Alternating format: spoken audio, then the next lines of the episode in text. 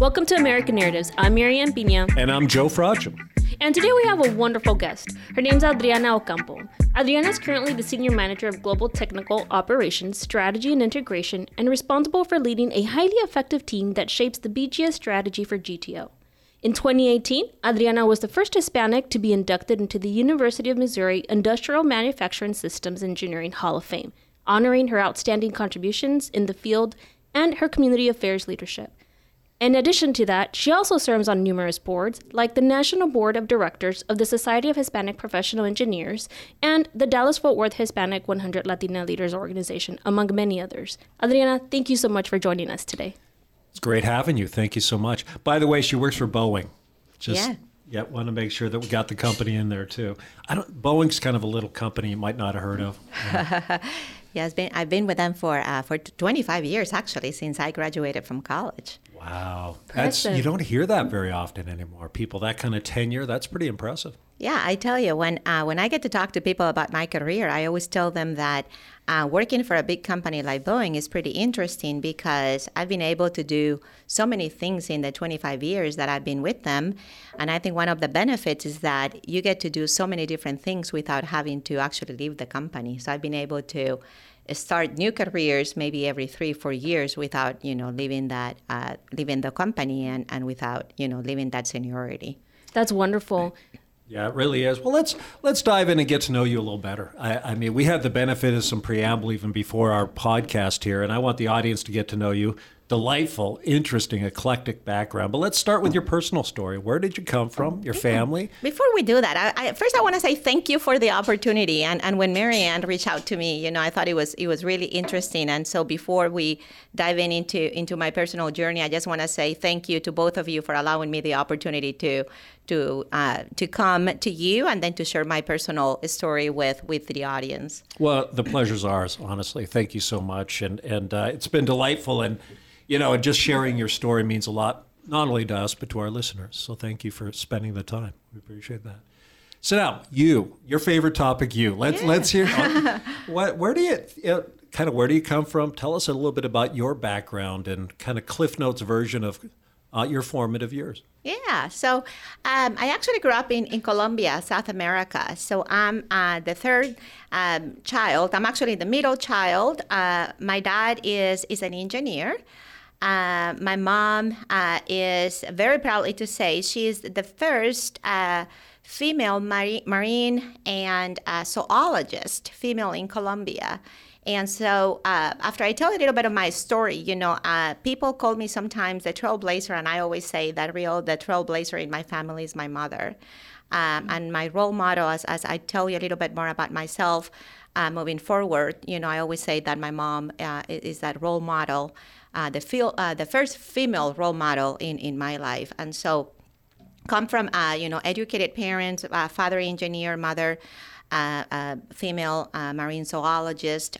so um, I was really the only female in, in, my family when I was growing up because my father has a brother and then my uncle has two sons. And so from my father's side of the family, you know, I was I was the only the only girl, and and I'm gonna tell you why that kind of like shaped me uh, moving forward too, because you know on weekends uh, we usually went to my father's side of the family on uh, to to my my grandparents, and and we tended to gravitate around, uh, you know, my, my parental uh, grandparents. And uh, and so there was all these boys always right? My my uh, my male uh, cousins and my brothers. And and so I always had to like play with them, right? now I, I went to an all girls uh, school when I was growing up from the time that I was in kindergarten until I graduated from high school.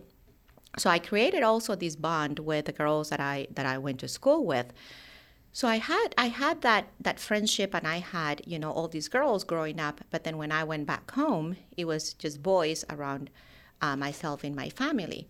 Um, and so when when I graduated from from uh, from high school, you know, and I decided to go into the into engineering, you know, it wasn't uh, that much of a change to me being around men because growing up I was always around men. So uh, we can talk about this uh, a little bit moving forward. But yeah, so so that was kind of like the environment.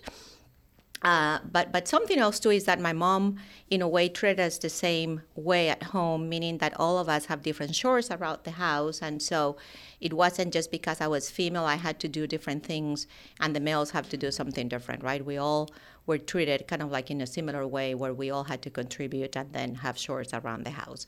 So, um, so, so that was uh, very family oriented, right? Education, I think it was in the center of our responsibility. Um, and so we, we knew that we had to study. We knew that the expectation was that we needed to go to college after we graduated from high school. So the question wasn't whether we were going to go to college. I think the question was what we were going to go to college for. Uh, when I graduated from, from high school, um, I had the opportunity to do uh, a year abroad. And so my father was involved with the Rotary Club, they still are. And so the Rotary Club has this uh, exchange student program. And so I got selected to actually um, go to Canada as an exchange student. And so we were just, uh, I'm smiling here. Uh, people in the audience cannot see me smiling, but uh, we were just talking about this topic right before we started the broadcast because um, I got selected to go to Canada to a very small town in British Columbia called Dawson Creek. And so I grew up in the third largest city of Colombia called Cali, you know, population about 3 million. And then I went to this small town in Canada, Dawson Creek. I think at the time population was probably 5,000. Uh, something interesting about uh, Dawson Creek is in the very north part of British Columbia. And the mile zero post that goes into Alaska is in downtown Dawson Creek. So imagine, you know, uh, I grew up in in a valley, very nice warm weather uh, in the tropical side of Colombia, and so I moved to Dawson Creek. Um, first time I saw snow was when I moved to Canada, but uh, I had an amazing experience. I still keep in touch with the family that I live with. Uh, they actually came to Colombia for the first time after, um, you know, I completed my year abroad, and I think they had a. We still have uh, laughs about the experiences that they had when they came to Colombia. So, anyhow, a beautiful experience. And so, um, you know, after that year, I actually wanted to stay in Canada and, and, uh, and studied university in, in Canada. I knew by then that I wanted to go to school and be an engineer.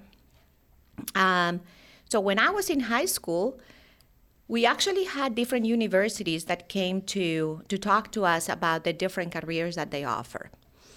And we also did different field trips.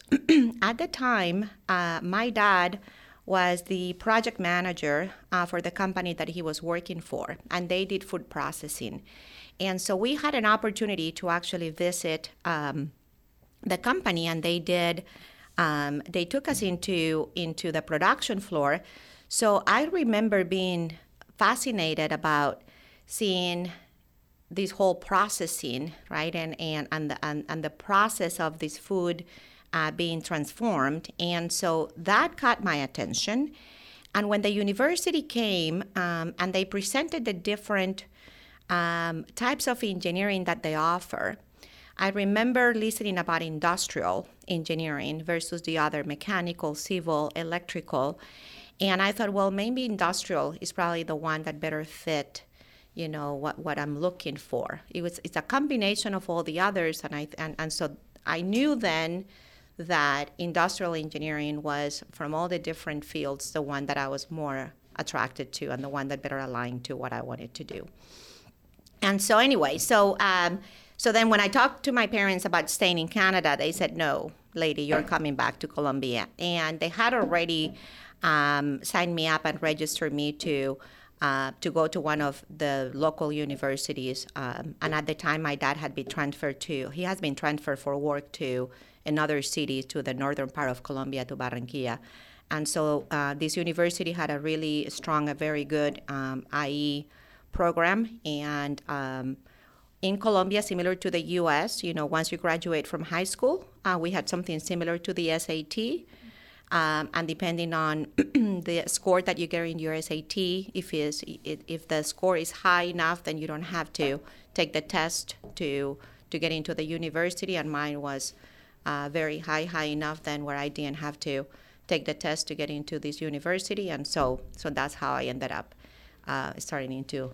That's a great it. story. and very, very efficient. A couple things that, that I think I garner from that. One Yeah. is those formative years with all men, right? Yeah. And and what you've had as a career where it's been very relatively male dominated, and what you know your your own insight would be that didn't feel so foreign to you Yeah. because of kind of those formative years being around men so much. Two, going and having a, a radically different kind of cultural experience at a young age. Um, what did that mean to you? I mean, how did that open your eyes up? You, I mean, it, did, did you see the world of possibilities? Did it really help you kind of shape Yeah. and think differently, you think? Or what did that do for you at that You know, I, I I think so too because um, it opens your eyes to understand other cultures, right? Um, also, the family that I was living with at the time, um, they were older than my parents, right? Their children uh, were older too. They had already moved out of the house. Um, so not only is a different culture, um, they were different in age, right? Um, and so I think you learn to to be understanding, to um, you have to be respectful, right, of other cultures and, and to live in other people's family and house. I mean, they're welcoming to your house. Uh, I was a total stranger to them, and, and yet they opened their home to give me the possibility to learn about a different culture, about a different language. And so I had to be very respectful of that, right? And it was very interesting, and I learned that about that later because the majority of the people that were part of this club were also older people. And so I also learned to actually integrate and enjoy being around older people, even older than my parents. And they took me under their wing and they actually took me around so many different cities in Canada. So I had such a great experience and I learned so much from them. And so later in my career when you know when I moved to the US and when I graduated from college and I started working for McDonnell Douglas, I was the youngest on my team. Not only was I the only female, but I was the youngest on my team and and you know i didn't realize that when i was 22 23 years old but now looking back i realized then that it wasn't probably as shocking to me and and the experience trying to be part of the team wasn't as shocking to me probably because god gave me these opportunities when i was growing up to be in those kind of circumstances, you know, to live and to be part for a whole year, to live with people that were a lot older. And I feel very comfortable actually being around them when I was younger than to be around men, right? And was I a little bullied by them? Yes, but then, you know, that, that helps you maybe, you know, like, like get this, what I call the scar tissue, right? And so that gives you personality. And so now looking back, I, I actually am thankful uh, because I didn't know what God had in store for me. And I think He was just preparing me for, for what was next. And so I, I see all of that as, as, as, as gain, right? And, and it was shaping me for, for what was coming up in, in the later years. Thank you. I, and then you you integrated into U.S. kind of not only U.S. society but but corporate America, right? How did that go? I, it sounds like you were young, kind of represented a little bit of a different profile in, in the initial teams and groups at McDonnell Douglas, and I assume at Boeing too. What you know? How did that go, and how prepared were you for that? And what'd you learn? Um, so uh, it w- it wasn't as as probably as easy as I make it sound, right? Um, I'm, and I'm going to be honest. Um, so aerospace is not really the the industry that I that I dreamed to be in, and and I tell you this because uh, I've, I actually met people when I started working for McDonnell Douglas whose dream was always to actually be in that kind of industry. And I just remember this because uh, the year that I that I um, that I joined McDonnell Douglas was the same year that uh, we merged with Boeing. Um, and I do remember people actually ta- uh, taking early retirement for instance, they, they felt so strong and passionate about working for a company like McDonnell Douglas that they didn't want to work for another company, even though it was in the same industry, right? I didn't feel that loyalty or, or that passionate about for either one of the two at the time, right? Uh, because that wasn't really my dream. I mean, originally when when I moved to the U.S. to to go to college, it was it was as a result of this program that my university in Colombia had. And, and yes, I did want to come to the U.S. to to get my degree. That was my dream. Um, but I thought then originally that I was going to go back to Colombia after graduation from college, right? And so then when I had the opportunity, when when when the offer was made and I had the chance to stay, and I took on that opportunity, um, you know, I knew there was going to be a challenge, and I was I was up for the challenge, right? Um, and I remember actually day it was I think it was day one or two. My parents at the time uh, were living in Sri Lanka. my father was working in Sri Lanka as an expat, and I remember going to the shop floor, and one of the mechanics who had been with the company. So remember now I'm working as an as a as an industrial engineer on the shop floor in the aerospace industry on the defense side of the house in a union environment, right, in Missouri in 1997, right? So I was a minority not because I'm Hispanic. We were not even talking about diversity in those terms. It's because I'm a female engineer on the shop floor. So, right, I'm not a design engineer working in an office. I'm talking operations, manufacturing with the mechanics on the floor, right? so one of these mechanics told me to go back to where I came from. And by that, he didn't mean Colombia, he meant the office, right? Like, you know nothing about airplanes, sweetheart, right? You just graduate. I mean, they used to call me honey, sweetheart, uh, sunshine, all of this, right? So I remember calling my dad on the phone and I started crying. And I told my father that I didn't think I was going to be able to make it. And this was day two. And, and my dad told me that one, I was getting paid, I was getting paid to learn. And two, he said, you need to go back and you need to tell them that you're actually there to help them. And it's true that you know nothing. So he's absolutely right, right? So be humble and just go back and tell them that you're there to learn and you're there to help them and that's what I did. And, and I really created a very strong relationship with those mechanics, right? So it's, it's really having the right um, attitude, I think, right? And, um, and understanding that you're part of that team and that that respect, uh, you have to gain that respect, right? And, and that I was actually there to learn because I knew nothing out of right out of college, right? what a great story Wonderful. of adaptation and resilience. You know, it's it's funny. I really in my career I worked at Ford Motor Company with the UAW, mm-hmm. and uh, same stuff. Yeah. You know, they're going to test you. They're going to push you. Yeah. They're going to, and and do you come back or not? And you went back. Mm-hmm. You got coaching and mentored from your father, and and you know ultimately sounds like you had a really transformational kind of experience, and you're still mm-hmm. there. Yeah. 25 years later, 25 almost 26, yeah.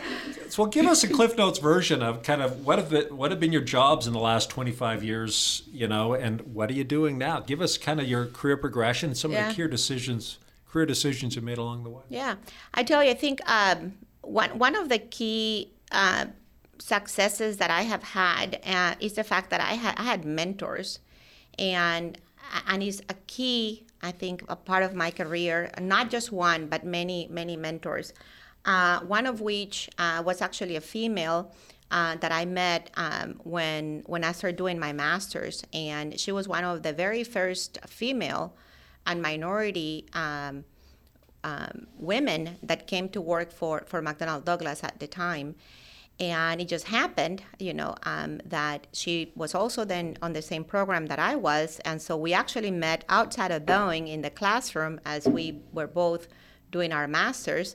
and she kind of like you know took me under her wing and very early in, in my career i was identified uh, so at boeing we called you know we, we called uh, high potentials and so i was a high pot and and i remember that she had me identify someone that i considered uh, a leader that i thought highly of and and so we start identifying you know values and, and traits of this individual and we also um, look at his career path. And so we identify that uh, in order for him to get to the point where he was in his career at the time, at one point he actually had left the company and came back.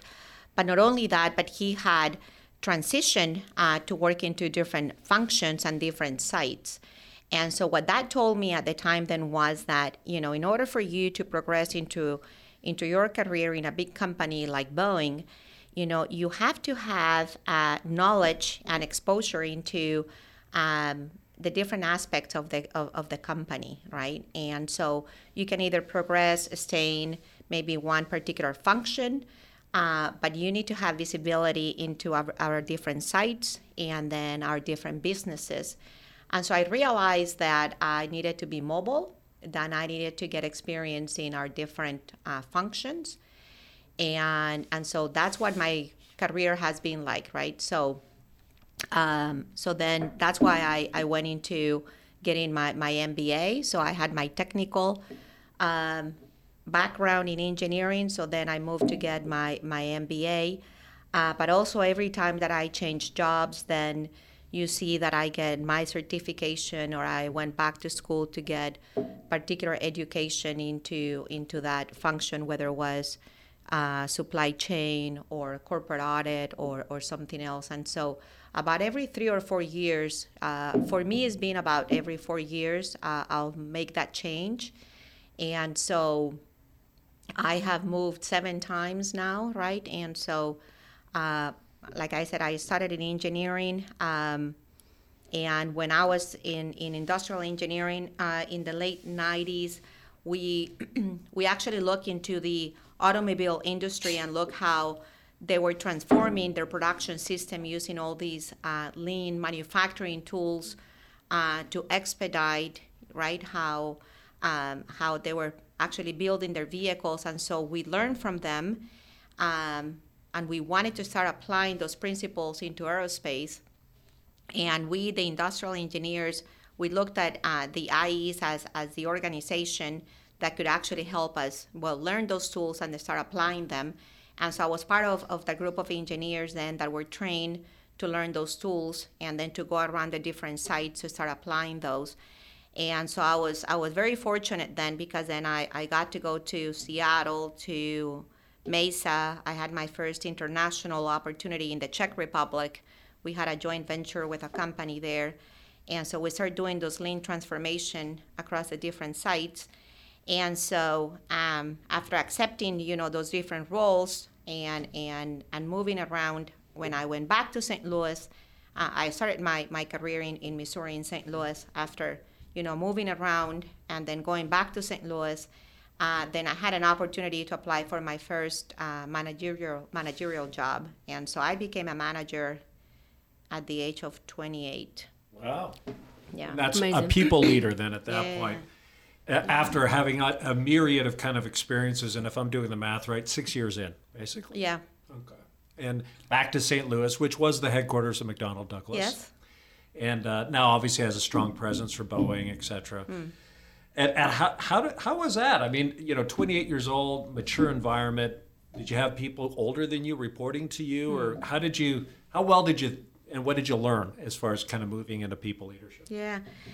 So um, there is the good, the bad, and, and the learnings. Um, there was actually a gentleman that that left my group he because he didn't want to be reporting to a female that was younger than him.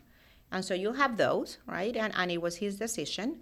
Um, when you know, I, have told I've told this story before too. Um, so when I when I applied for that position and um, and I knew that I that I was going to get the position when the announcement was made, I remember uh, going back to the hiring manager because still at that point I was still hesitant.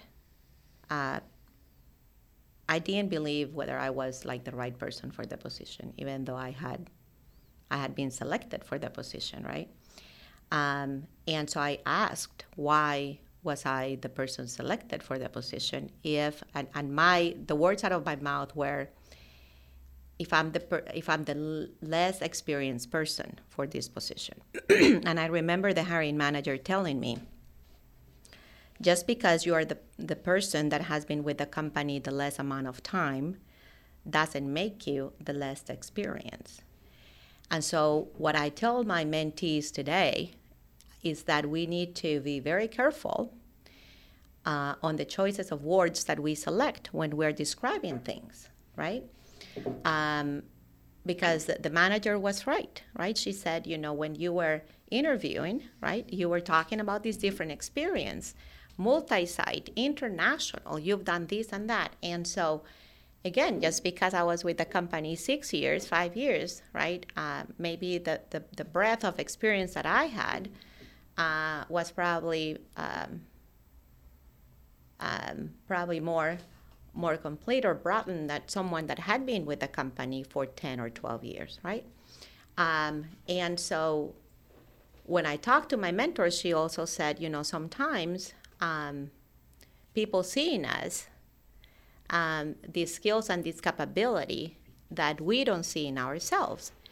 And so we just need to, um, you know, you have you probably have the courage because you applied for the job, right?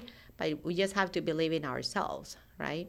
And and and then just go for it, and then go for those opportunities. So I'm glad that I did because I, I was I was reluctant in the beginning when the opportunity when the opportunity presented, and so something else I, have shared before too, and I want to do it here, especially for for the females that are listening, right? And and is that many times you know we, we believe that we need to check every single box in that in the description of the job, um, and our male counterparts, you know, they they're fearless. They go. Hey, I, I think I can do this, you know, and, and, and the ones that I don't that I don't check, I can learn quickly, right? Um, and so they go and they go and they go for they go for these positions and, and, and many times we don't. Um, and and so my boss at the time, he knew that I had gotten the job and he was giving me my performance evaluation um, to close the year because I was going to start that new job in January. And he shared with me that one of my colleagues had made the following comment that he said, um, I guess you have to be a young chick in this organization to receive the opportunities. And he said, I'm sharing this with you not to put anyone under the bus, but just because you're going to go into management. And so you're going to have to be facing these kind of situations moving forward. And so the response that he gave to the particular employee was um, so let me just share with you what the young chick um, did the last year, right? So this has been the results of the particular projects that she was worked on. what have you done for me lately, right? So basically, the I think the reflection there was that you have to let the emotion just put the emotion on the side and then the, the facts and the data and the results are always going to speak for themselves right and so just don't let any of those comments bother you but then just do your job and do the best that you can and the results are just going to speak for themselves Thank you so much for sharing that, Adriana. As a female, I can I, I can fully support that. You know, you didn't say the the following words, but you alluded to as a female, it seems like you had a bit of that imposter syndrome mm-hmm. for a bit, right? Yeah. And so for our, our young Hispanic, um, not his, not only Hispanic but female listeners mm-hmm. in in the engin- engineering industry, what else could you share to them with them to help them overcome that imposter syndrome? I would say not only engineering, right? But uh, but I would True. say probably in, in, in any other um, in, in any other field because uh, my mother has always told me this and not only my mom but my mentors right um, and is that we you know one of my mentors always told me about the three c's right so she said um, it's a courage, right? So first is courage, and they always said, you know, you have the courage because otherwise you would have just come to this country by yourself, right? Uh, you wouldn't apply for the job in the first place, right? Uh, you wouldn't be the first one in your family like many of my mentees right to to do this to to be the first one not in my case but many others graduate from high school to go to college to apply for this job so so it's the courage then the capability right you're capable of doing this otherwise you wouldn't had the job that you had um, but then it, it, but then the third part is the one that you, the one that we were talking about and it's the one where you have to really trust yourself, right? That you're capable of doing it. And and many times, you know, we become the worst enemies of ourselves because is that fear that we cannot do it, that the one that stop us and is in ourselves. So that's why I think it's great to have these network systems like we have within Hispanic 100 or having those mentors. And it's not just the female mentors. I remember, Marianne, you and I actually talking to uh, this young lady at one of our Hispanic 100 events. Yes. And I was telling her about the importance to have our male allies as well yes. and having our male counterparts supporting us too. Because it's not just, you know, Latinas supporting Latinas, it's all of us working together right? Because I always want to have also my male counterparts telling me their side uh, and their viewpoints, right? I don't want to have groupthink. I want to hear when, when we talk about diversity, it's real diversity. It's not just me getting the viewpoint from another female Hispanic, mm-hmm. Right? So it's really diversity of all of it. And, and it's, it's hearing someone else telling you, hey, you can do this, right? and so it's it's it's it's, it's us believing in ourselves and and and really having then you know um, getting that extra push to to go for a, for that extra mile and to uh, to go for those yes, tough opportunities because we have it. We yes. have it in us, right? we sure do. You know, and, and as I think through your career progression, right, 25 years at Boeing, almost 26, you've been so successful within the company, but also in the community, right? And so let's talk about a little bit about that, right? What have mm. been some of your, if any, challenges just overall as well, or anything that you, you've learned that you would want to share? Yeah.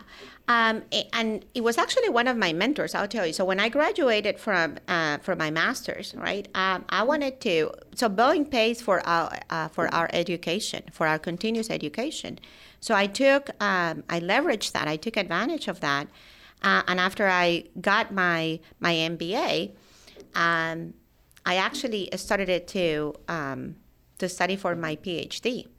And I remember my mentor at the time um, was the one who told me um, that I needed to stop focusing a lot on myself, and it was actually time for me to start giving back to the community. Um, and so it was around actually 2005 uh, that we started talking about diversity in corporate America, at least and, and, and at the Boeing company too.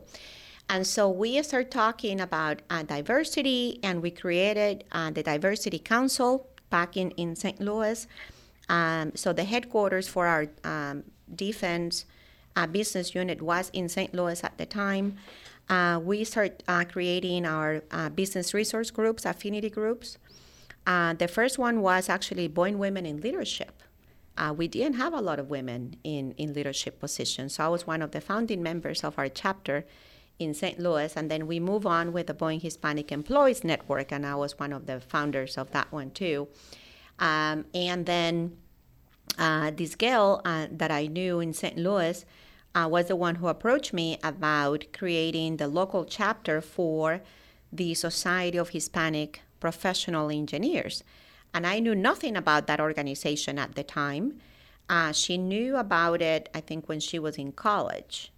Um, and so, so we created the chapter. I knew people in town, I knew other engineers. She was new to St. Louis as a professional. And then uh, in 2006, um, I was actually invited by one of the board members. The, the board came to St. Louis, and I was in um, one of the board members approached me and said, you know, we're going to have elections pretty soon, and I think it would be powerful to have someone from Boeing on the board. Boeing has been always a supporter of SHPE, but uh, not at the level of having someone on the board.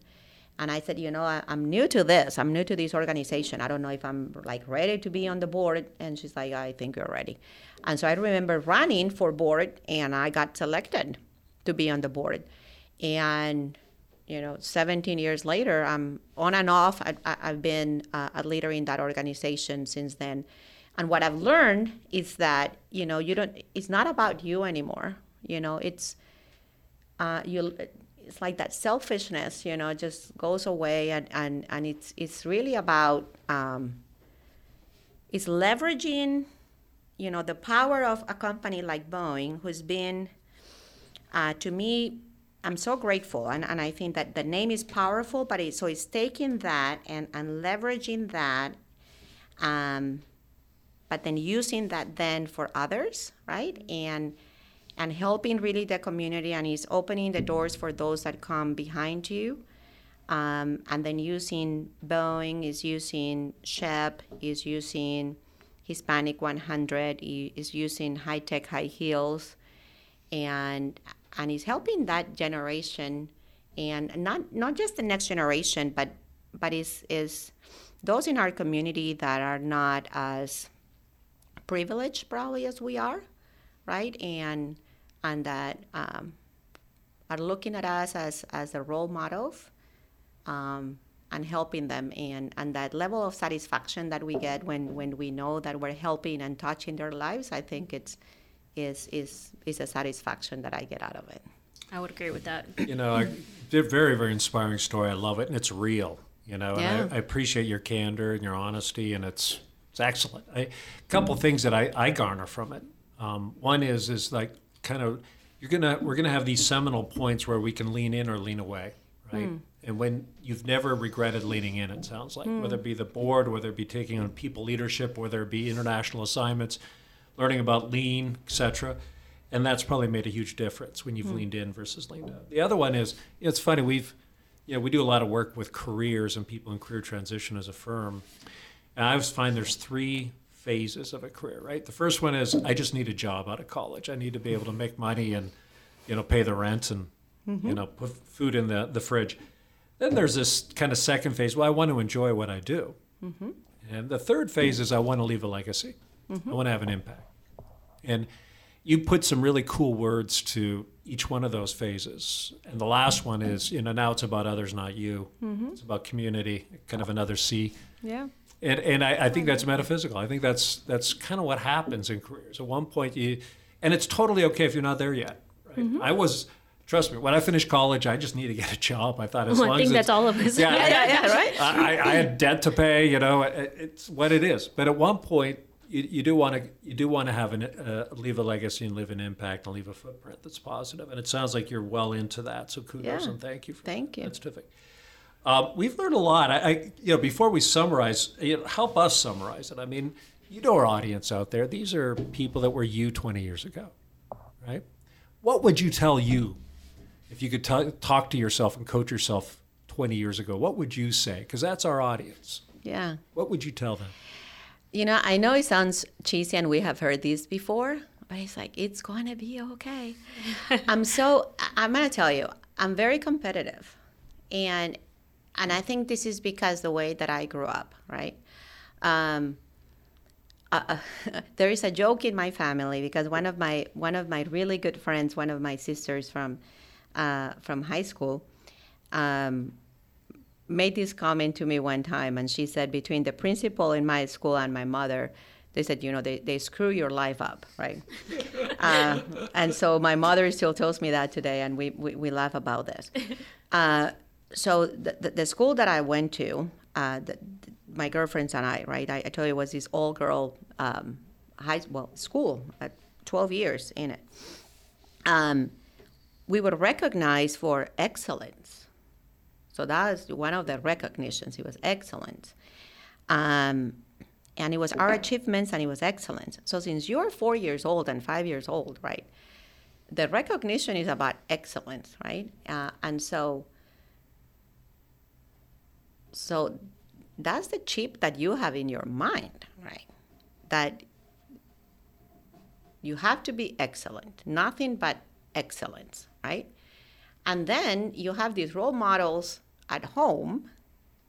And so you're always going for like nothing but excellence and nothing but excellence. And so it's like, dude, that I mean the, the bar is high, right? And and then I have, you know, my older brother and, and, and we laugh about this now because um, he goes, "Hey, I was preparing you for this, right?" So, but the dude's smart, right, and his IQ is high, and so he always did very well in sports. Tall guy, I'm five three, right? Super smart, first one in his class, without really having to do a lot of studying. When he came back home, I learned differently.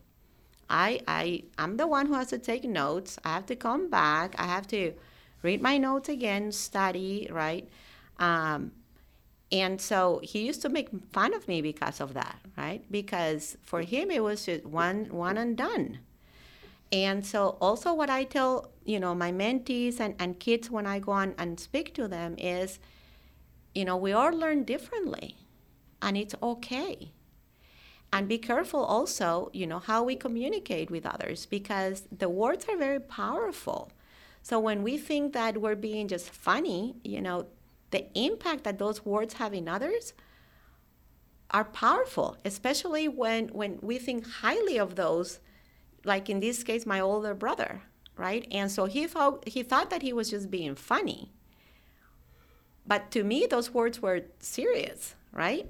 And so if they keep telling you, you know, excellence, excellence, excellence, well, I'm going for excellence, and if someone is telling you, oh dummy dummy dummy then you know that's what that's you start believing that right? And so anyway i know i, I like i know i'm not right? But but seriously i mean we just have to teach our kids too that we just have to start giving ourselves words of empowerment but not you know just be careful of, of the powers of those words that you're telling others. Anyhow so uh, so I, I'm very competitive, right? And so there was a point in my in my career too, right? So at the beginning it's like, well, I need a job, but I was very blessed that you know I got a really good job entering my career, and so it wasn't just any job; it was also a really cool job, right? With with the biggest, largest aerospace company in the world, working with the coolest technology,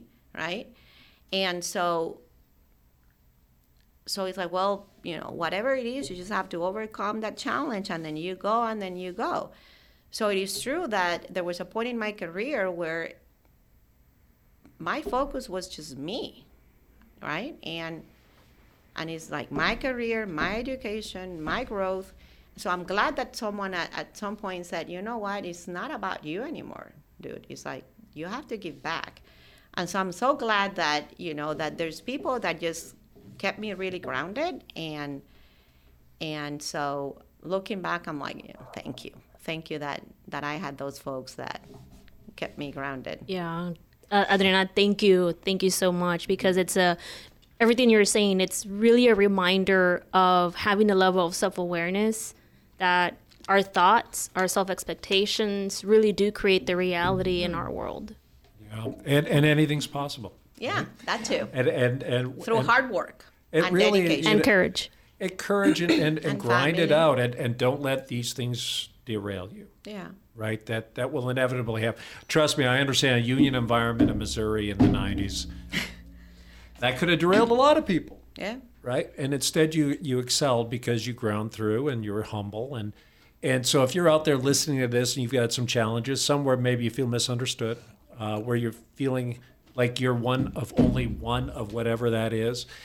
You're not the only one. You can still be very, very successful, uh, and it will be okay. Just like you said, it truly will be okay. And reach out, right? There's people that want to help always, right? You don't, you're you're not alone, right? Even those that feel I'm the, the only, the only.